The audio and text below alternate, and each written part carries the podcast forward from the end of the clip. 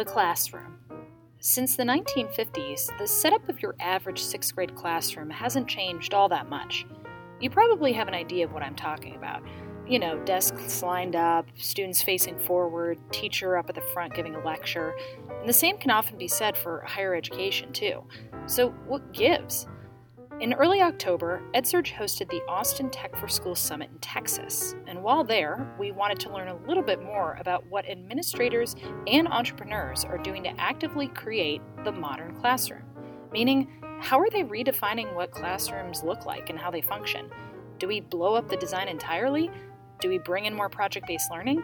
In this podcast, you'll hear from a slew of experts Superintendent Royce Avery and Angela Matthews of Manor ISD Director of Technology Erin Bone Anderson of Austin ISD, Assistant Principal Chris Waugh of Ann Richards School, and John Phillips of Dell, who looks after worldwide education strategy. But first, let's get to the news bits. I'm Mary Jo Madda. Welcome to the EdSurge Podcast.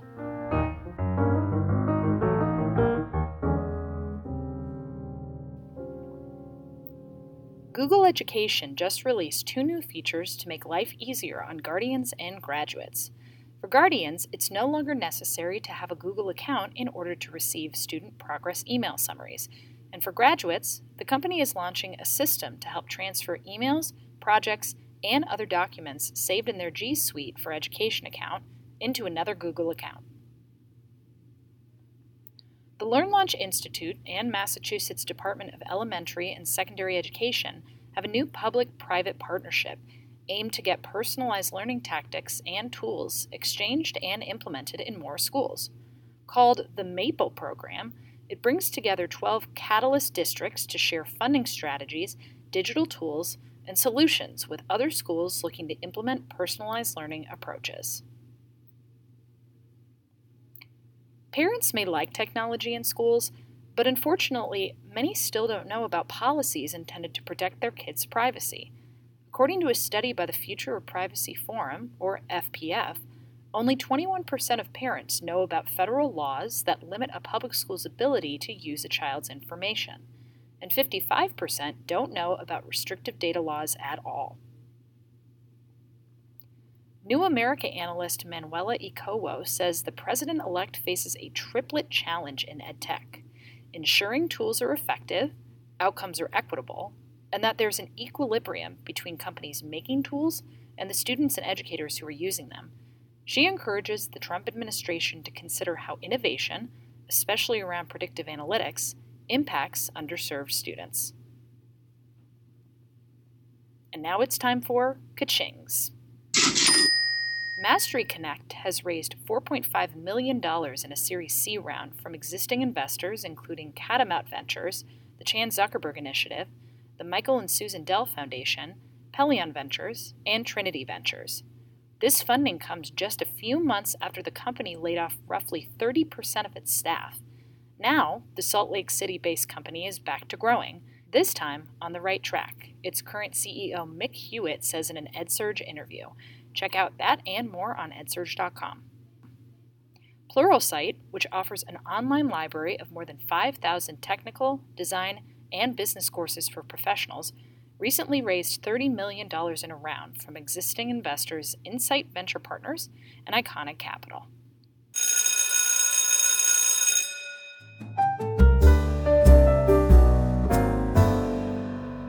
To be quite frank, the modern classroom oftentimes feels like an oxymoron. Walk into most classrooms, and there's very little that's modern about them. But in Texas, several administrators are taking the plunge into playing around with teacher preparation and project based learning. How do you make learning in the classroom real, deep, and meaningful? And is Texas the place where it's really happening? Let's get to the interview, where you'll hear from Superintendent Royce Avery and Angela Matthews of Manor ISD Director of Technology Erin Bone Anderson of Austin ISD, Assistant Principal Chris Waugh of Ann Richards School, and John Phillips of Dell on the ins and outs of updating that place where so many teachers and students spend their time. Is your classroom up to par, or is there something that you can take away from one of these panelists? Um, hello, everybody. My name is Mary Jo Madda. I am a senior editor at EdSurge, and I am excited to be back in Texas because I actually used to teach here. No offense, I taught in Houston. Please don't judge me. Okay, so she's not. Is anybody in here judging? No? No? Is anybody from Houston? Yes! Ooh, that. Man, you are so excited. I've never seen someone as excited as that lady to be from Houston. Oh, traffic is terrible, but I mean, if you live in Texas, you know this. Um, all right, so we're just going to go right into it. The topic of today's panel is going to be pretty interesting. So, the topic is the modern classroom, and you may be wondering to yourself, what the heck does that mean? Well, the truth of the matter is, is that uh, unfortunately, in the 1950s, classrooms were set up a very particular way, and not a heck of a lot has changed up until now. And a lot of districts and teachers and administrators from all over the country are attempting to redefine what the modern classroom looks like. But don't take it from us. We have five fabulous individuals up here who are going to give their thoughts about what it takes to make a quote unquote modern classroom and how the rest of you can potentially achieve that in your own districts as well. So, what we're going to do is, I'm actually going to let each of our panelists uh, self introduce. And I'd also like you to, so I'd like you to say what your title is, what district you're from, or what company you're from, and one thing that you think qualifies what you would call a modern classroom. What is an attribute of a modern classroom in your mind? And we're going to start with Dr. Royce Avery right here. Good morning. Hi, my name is uh, Dr. Royce Avery. I'm the new superintendent of Manor ISD. Been there for about three months. Uh, and so very excited to be here. Thank you for the invite. Uh, again, one of the things that I have, you know, in my tenure in the, within the three months is really looking at how to innovate the classroom uh, and some of the specifics about what Manor has done over the last couple of years is the new tech model uh, and being able to engage the classroom not only with the technology piece but having student-led opportunities to drive the instruction. And so we're looking to expand upon that philosophy and being able to do a lot more with, with kids uh, in, in that classroom and really getting kids outside the classroom and to do is an in, inside outside kind of, of approach. So uh, looking forward to expanding that and, and looking at new ways to also enhance that as well. Thank you. I'm Angela Matthews. I'm the Chief Technology Officer for Manor ISD, and um, I have been in Manor for eight years now in two different positions. And um, so as I look at, think about what a the modern classroom needs to be. The it's you know, like you said, it hasn't changed a whole lot over the years. But um, we're trying to change it by putting tools in our kids' hands. Well, that's not always the solution. I think we need to embrace the concept of getting our kids exposed to things other than what's just in those four walls. We need to tear down those walls. We need to bring industry to our kids. We need to take our kids to the field. We need to make all of their all of their learning needs to be um, relevant.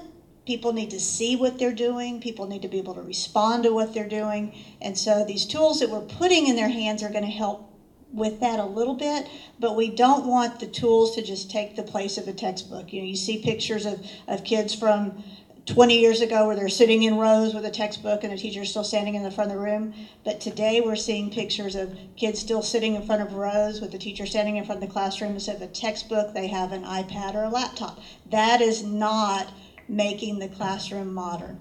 Uh, the classroom being more modern is when we're bringing the real world to them and um, teaching them to collaborate, communicate. You know, those, those C's that we that we talk about. We need to quit talking about it and start doing it. Good morning, everyone. Um, I'm Erin Bound Anderson, Director of Technology Integration in Austin ISD, and um, the very proud director of a lot of technology design coaches actually that are in the room yay um, and really we've embraced a model their their titles, technology design coaches, really says it all, right? We we work on integrating technology. We embrace the idea of design thinking and what that means and how it translates to student uh, experience and in coaching. So providing the opportunity for people to reflect on their practice, you know, a reciprocal um, opportunity for action and reflection is very, very um, core to what we believe. As far as a modern classroom goes, I would say that the biggest factor that we talk about a lot and that are working on has to do with mindset. It has to do with who's controlling um, the information in the classroom, um, truly embracing student agency, and what does it look like when not only are we bringing authentic um, experiences to the classroom, but we're valuing the authentic experiences that the students bring to the classroom. And so, really embracing um, our incredible, wonderful diversity and letting that express itself, particularly from um, kids who have not had that experience. So, amplifying underrepresented voices is incredibly important, and technology helps us to do that. Um, so, to me, the, the modern classroom really is a shifting of roles and responsibilities and control. Well said. Uh, good morning, everyone my name is John Phillips, and I work for Dell. I look after our worldwide education strategy at Dell. I've been at EdTech for about 20 years, at Dell for about five years. And um, I spend time traveling the world, mainly in the US and Canada, but certainly get to all the other places around the world, usually um, in a calendar year, and really spend time with teachers and students and EdTech leaders and superintendents and school leaders really talking about um, modern learning. And I think there's two key things I think that I see um, that I hope to share as best practices for you all today. Um, the two the two things I see a modern classroom defined as a classroom that is is actually messy, it's loud, and it's fun. It looks kind of it looks for us adults it looks very chaotic.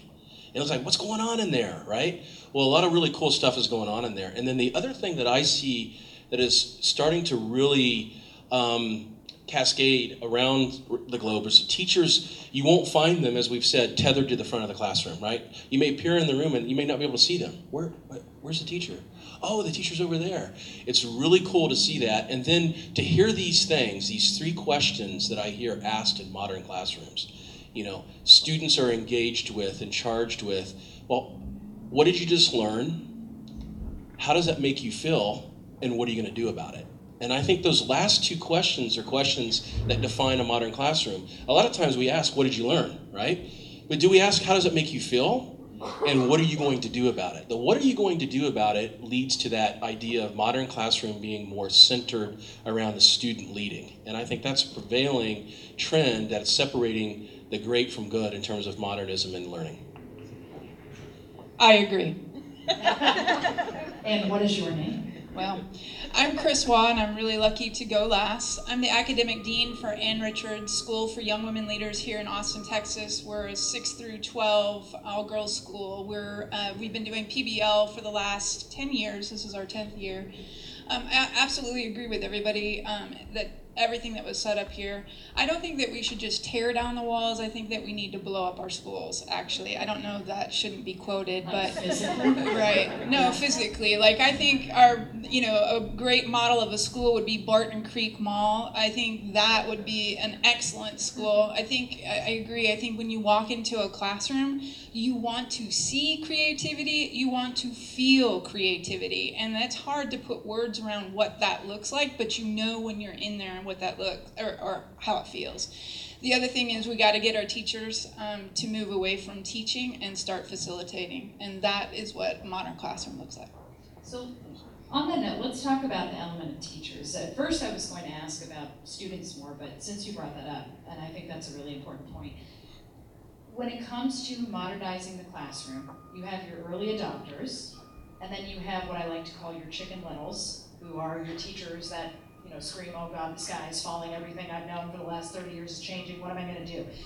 How do you prepare that long range of educators to move towards more of a student centered model? I mean, how do you do it? Start first. Yeah, Can I start first? Right. Uh, we have to make it okay for teachers to fail. And fail in front of students. Because if everything has to be perfect before we launch, then we never launch because we can think of a thousand reasons why not to. So, as administrators, we have to open the doors up and say, Yeah, you're not going to know all the answers to this, but you know what? You can facilitate your kids to figure out those answers along the way. And I'm okay with this looking messy and loud and uh, it not, you know, working out in the end. As long as the kids in the end can tell me, What did you learn through the process? What did you learn through your failures? What will you do differently next time? That's great. May I add something on that? Um, I think that's really well said. Uh, I would say some. Yeah, no, some you can show. Yeah, yeah. Some applause for that. That's awesome. It's a loving environment. I would say I've seen some best practices um, of schools that are really trying to help drive, and I think to your question, there we always have, um, you know, adults that say, "Hmm, I don't know if this is going to work." Some are like, yeah, it's going to work. Um, others are like, hmm, I don't think it's going to work.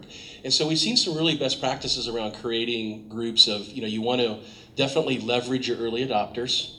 And you want to, and I use this baseball analogy for those that, are, you know, it's kind of baseball, you know, playoff season.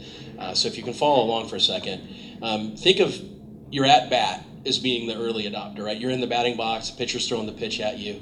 And there's this little thing called on deck, right? It's next up and the nice thing about Next Up is you're not in the game, but you're kind of actively in the game. You're next, and so you're watching, and it's a safe place for a teacher. We call those first followers, right? And so those are teachers that we want them to be committed to the cause, but not committed to the pressure, if that makes sense. And then you have the observers, and they're kind of the ones with the arms crossed. They might be the ones you, you would say they're sitting in the, in, in the audience getting the popcorn and hot dogs and saying, I'm going to watch this thing unfold, right? I'm going to watch this game. They're, they're, they're passively committed. And if you think of those, those threes, it's an easy way not to overcommit somebody who feels like, well, you know, it's too high stakes for me, right? And I think what was also just said about this idea of, of, of mindset, you know, we all probably you know, uh, prescribe to the, the theory of growth mindset um, and what that really means. But not getting into the psychology of it, the most important thing of growth mindset is that it needs to be fun and happy to learn, right? This shouldn't be a tedious task. Um, this should be fun. There should be fun. I should love learning something. And so if we use that as kind of our guiding point, I think that's key. But I have seen some of those best practices about helping teachers into these different buckets and progress as, as they need to progress as a still a way to move a framework forward. I, would love to add something. Um, I think what what we're finding is that in order to meet these needs, right, we absolutely kind of ascribe to this um, trailblazer and first follower um, understanding and building capacity where there are models on campus to see. Um, the other thing that has really been helpful as a framework is to really embrace design thinking. So, you know, step one is empathizing, right? So, in empathizing with our students and truly bringing um, them into the design of the work, another key um, element of design thinking is this idea of prototyping that you're designing for your first attempt and to to have the leadership embrace that on a campus, that really opens up the culture so that those kinds of things can happen. And that's what we see at Ann Richards all the time is the leadership kind of holding the line and allowing the space for some creative design work um, that actually involves the input of the students. So when their voices are reflected, then you start to have some really powerful things that anybody standing by and watching realizes that my practices need to align with that. And it gives a structure. So design thinking has this um, sort of it I was, I was going to say a fake structure, but it's kind of it's it's a helpful structure to look to to provide some guidance about how do I do that? Because a lot of us can embrace the idea, want to do it, and um, have the drive and need a little bit of guidance on how to do it. Design thinking helps to provide the steps in order to move in that direction. Okay, I'm going to jump on here. Sure. Um, I love these things because it, it, gives me a chance to be on my soapbox and nobody cares. So, um, hopping on the, what, what you folks said, I, I have faith in teachers, and I think that the majority of our teachers want to do creative exciting things in their classroom. I think the reason that a lot of them don't is because of the uh, the fear uh, of what their administrators are expecting from them. And so I almost think that our focus needs to shift from, you know, we spend so much time in classrooms working with teachers, providing PD to the teachers. Until we get our administrators, whether it's the principal, the curriculum department, superintendent, um, to embrace the fact that we are going to change, our classrooms are going to look different. When you walk in that room as a, as a evaluator, you're going to see chaos. That's okay teachers so many times I think are afraid to try that because of what the perception is from those who walk into that room. So the focus needs to be it needs to shift from teaching the teachers because I, I real I honestly believe that the majority of our teachers are willing to try new things because they know that it's going to impact their kids. They know that it's going to change that kid's life, but they have that fear based on what the principal is going to say, see, or, or react. Yeah, go ahead. Let me just add, I think two things for me as, as a superintendent. It is that leadership piece that has to be the shift. Uh, and I think also as a superintendent, superintendents have to be a little bit more engaged in the process. Uh, and one of the things that I'm that I'm uh, transforming is the work that I do with principals because I have to be the model to get in those classrooms and, and, and show that hey it is okay for te- for the teacher to, to step out the box and, and let kids take a little bit more you know uh, a greater role in the process. In addition to that, I think you know as we change the way we do our business in public schools, at least we have to build that that that that campus culture that's going to allow that to happen.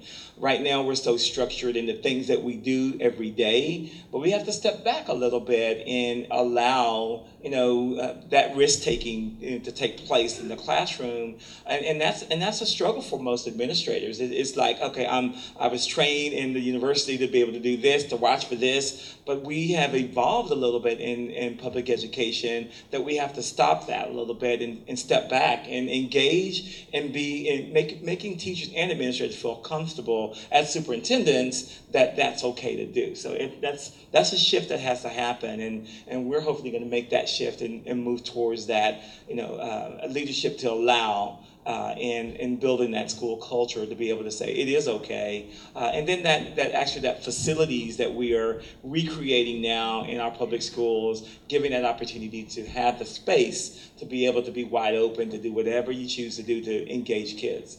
I like that idea. It sort of sounds like you're sort of embodying this walk the walk concept. And it's funny because I'm actually I'm also watching Chris and she's using an app right now. Are you taking notes while this is happening? What is that app? That you're using? With notability. Awesome. Fantastic. Walking the walk right now. Do we have some notability fans in here? Okay. Um, at the same time, I will say, I don't always envy the role of an administrator because there's a lot for all of you to have to sort through out there. I will tell you, for all the schools that EdSurge goes to visit, I've been to places where I'll sit down and the administrator will go, We're doing PBL, makerspaces, personalized learning, virtual academies. We made Disneyland. Like they do, they have so many different things. And there's a lot of different buzzwords out there in terms of how to achieve that student centered goal. So, how do you sort through and choose what is going to work best in your schools or districts? Or does it have to be a choice? Can you have a harmonious blend of multiple types of learning? I'll go. Um, you know, for us, it's about our mission statement. So we have a really strong mission statement, and we know what we're all about. So we constantly go back to that, and that's our school in particular but but we are a PBL school, and for us, what we have to do is we have to make learning real, and I think we have to do that across the board in education. We have to have authentic experiences and stop doing make believe school, and until we do that, it doesn't matter what you know what PBL, whatever you're going to do, until you start making school real and you make it deep and meaningful, we're not going to move forward. Can you dive into what make believe school is? Yeah, I'm going to give you a really. Um, when we started PBL about 10 years ago, we started this. We didn't know what the heck we were doing, and we started this project with our eighth graders. We're going to go to the moon. I don't know, if, or Mars. We went to Mars, and we're going to create our own society, and yada yada yada. Great. We planned it for weeks and weeks and weeks. It was this beautiful project. We all thought, but we can't go to Mars, people, and so the quality of our projects when when we got done wasn't there. And it was because it's not a real thing. And our kids were doing make believe. And now we've changed our projects to really authentic projects. So our sixth graders right now are building enrichment toys for the Austin Zoo because their animals in captivity go a little nutty when they're in cages. So our sixth graders are building them toys, taking them out there, and then doing scientific observation with what those what the animals are learning. That is a real, authentic and we can get our math, our science, our English all into that project, and they're doing something that is meaningful and um, that changes them. So that's the difference between make believe school and real school.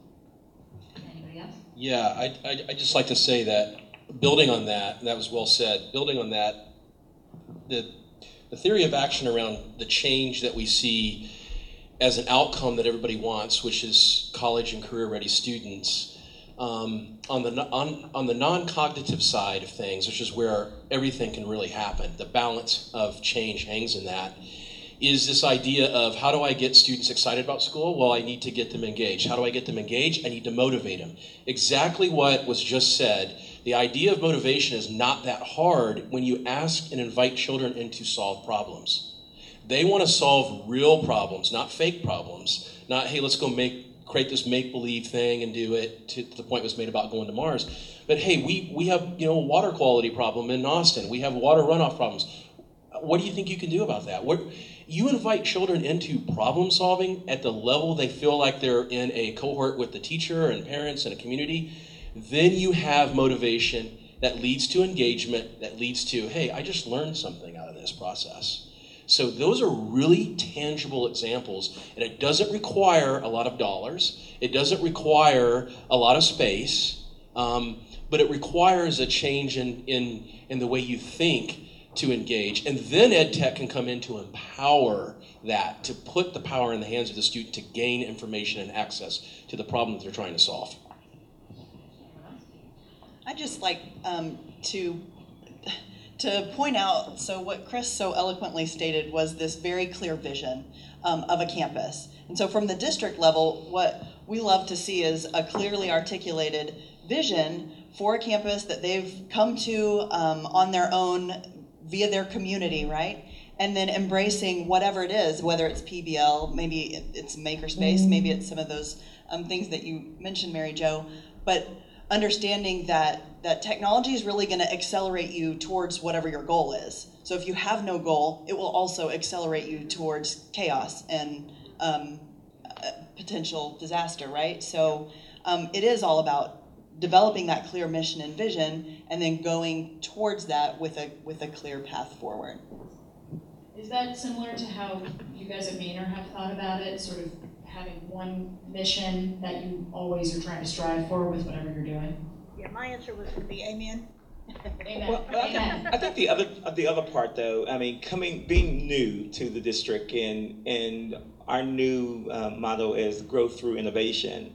I'm I'm really pushing my staff to be able to sh- share with me what what best practices they want to do as a campus, but we're also having programmatic changes that I'm doing right now in the district to, to be able to, to, to have a feeder pattern from elementary to high school that may embrace the project-based learning piece. Uh, you know, really trying to give them options as to where we are and then redevelop the mission statement of what we are about. And so, so I'm in a process of evaluating right now and not really, uh, you know, making one, one um, uh, direction for PBLs or traditional or whatever. I want I want to kind of get the feel from staff and visiting classrooms and campuses because it is unique as to what that community is wanting. So you have to kind of at least open up. So right now we're in an open up phase to see exactly where they are, and then we will I will help to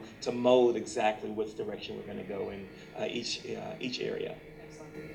Now I want to change the conversation slightly because one thing I'm also curious about, given that we are in the grand old state of Texas, um, the question of equity sometimes comes up when we do these panels, and I think Texas is the perfect example of this because given the increase in the amount of English language learners that have skyrocketed in the state of Texas, as well as students of color and varying socioeconomic background, there's a lot of different types kids, learning experiences, backgrounds that you're educating all within the same classrooms. And I put quotes around that because take the word classrooms as you will.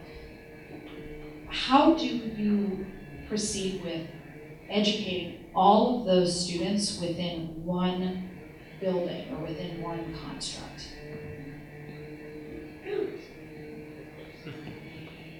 Take a minute think about it. I, I think this is a huge issue, and I'm glad that you brought it up. Um, equity is something that you hear spoken of all across the country, and definitely in Texas. We're definitely grappling with wanting um, to address equity not just through equity of access, but equity of practice. So, what kind of experiences are our students getting at every one of our campuses?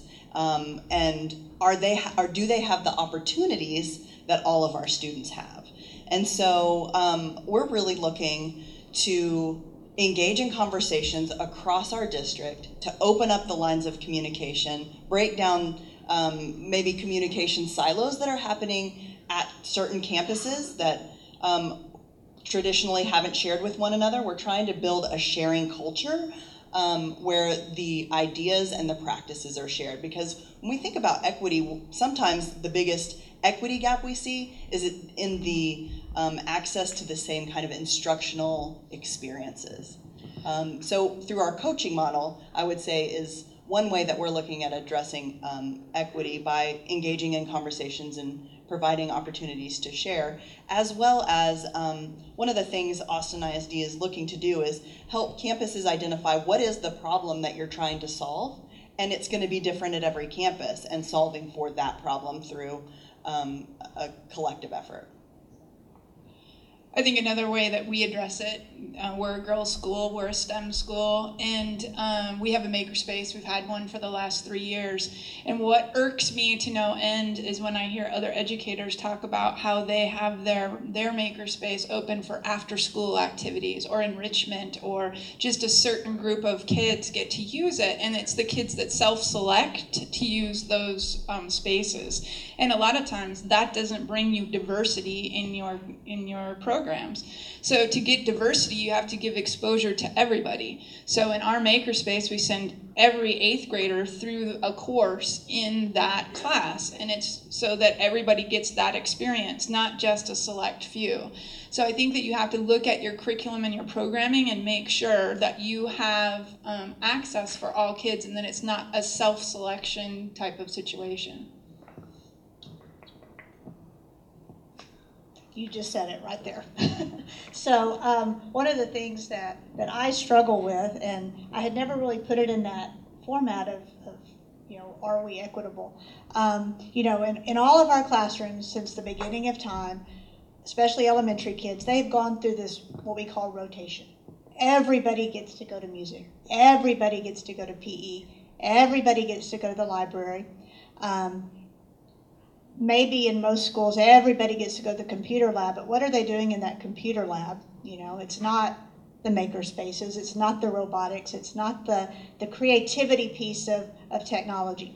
And so, in my years of playing this game, I have always strived to try to get the, te- the content area classroom teacher, the one who is with those kids all day, every day, to understand that technology, makerspace, these things are not things that we need to take our kids down the hall to do.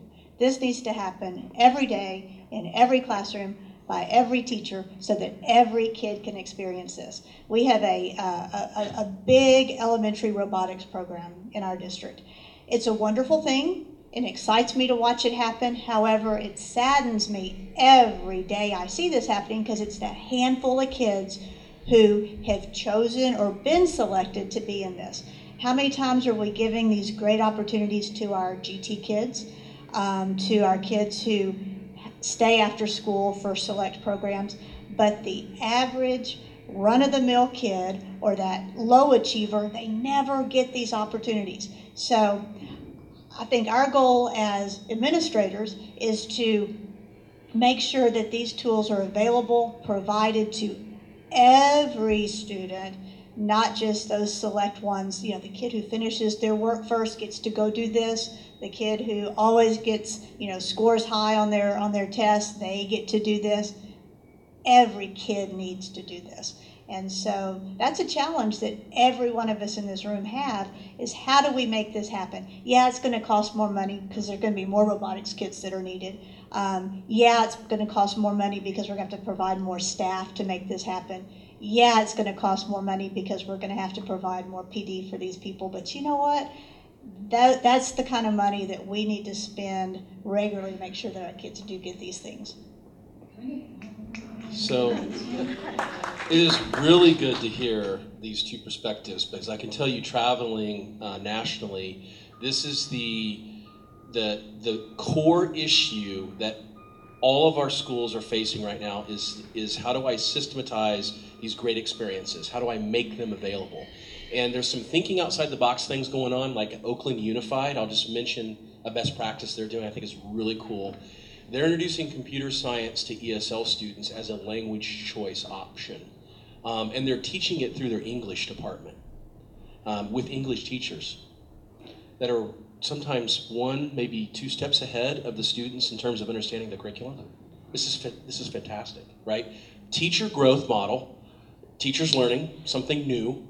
Um, at the same time, they're experiencing and sharing something new for a student. I think that's a really cool concept, and they're looking to push that down um, to a much earlier age, which we, we, we believe wholeheartedly that if you introduce every student to the line of thought of computer science, you open their mind to thinking differently. It's not that everybody has to be a computer scientist, right?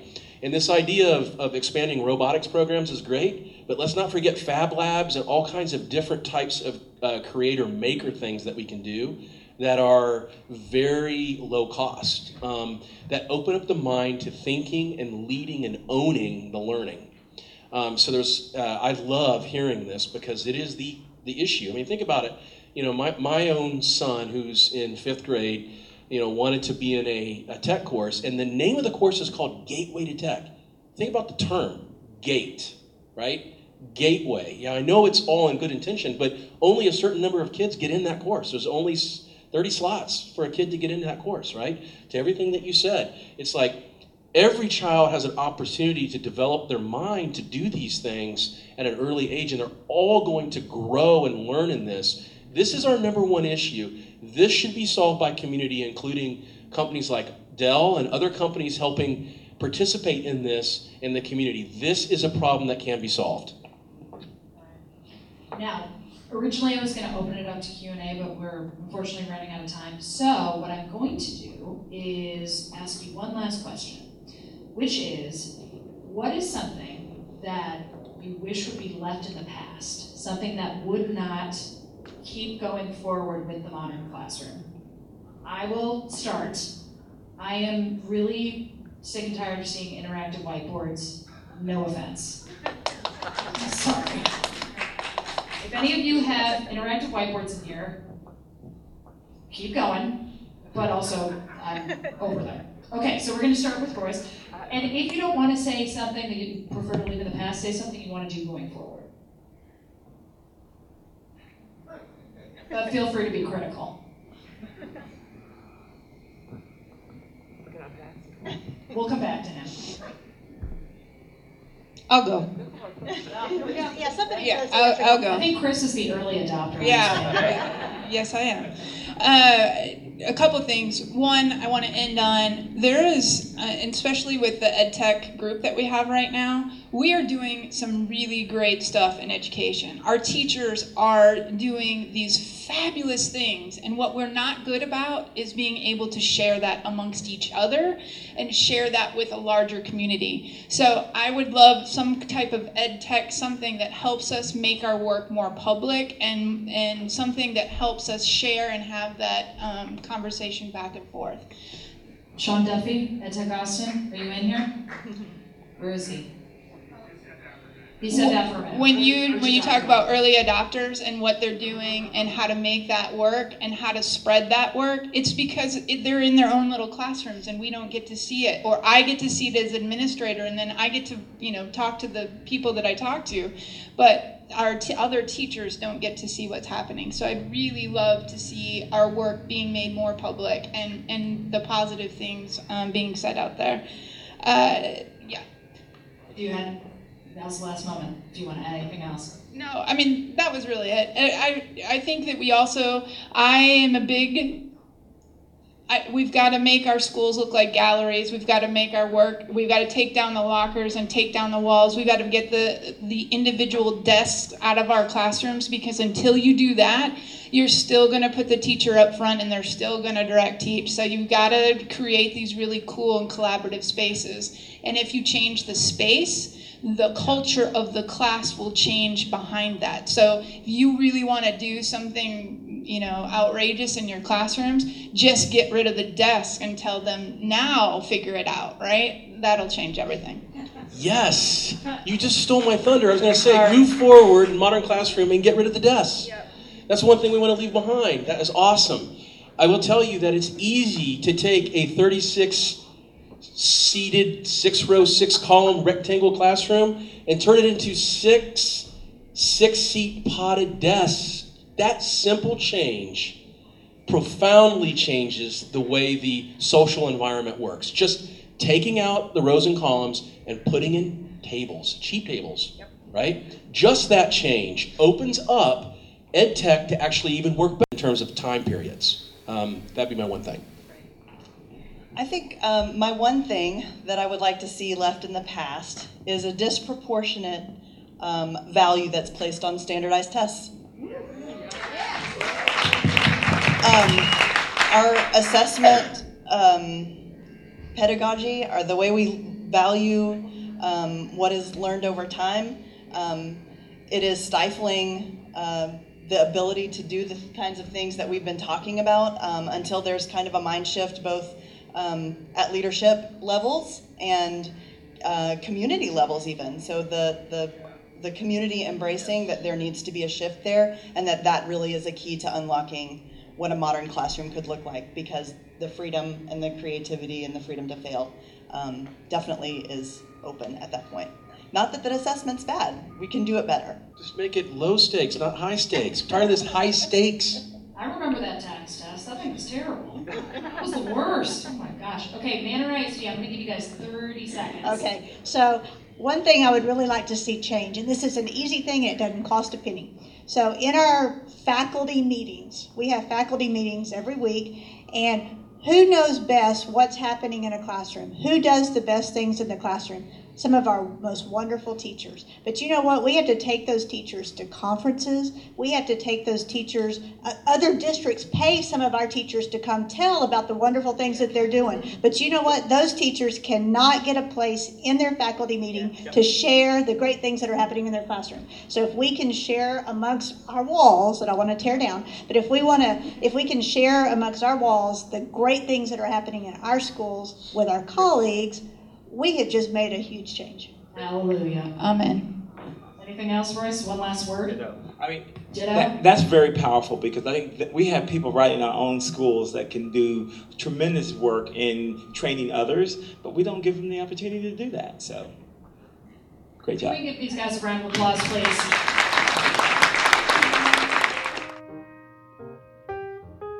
A big thanks to all of our commentators, and thanks to you for listening as well. If those interviews were any indication, every school and district approaches technology and innovation a little differently. In fact, if you're looking to hear more stories about how schools are changing, EdSurge just launched the fourth and final chapter of our 2016 State of EdTech report. and it includes 15 accounts of where schools are championing professional development, edtech selection, culture shifts, and more. Check it all out on edsurge.com slash research. And with that, I'm Mary Jo Madda. We'll see you next time. This is the EdSurge Podcast.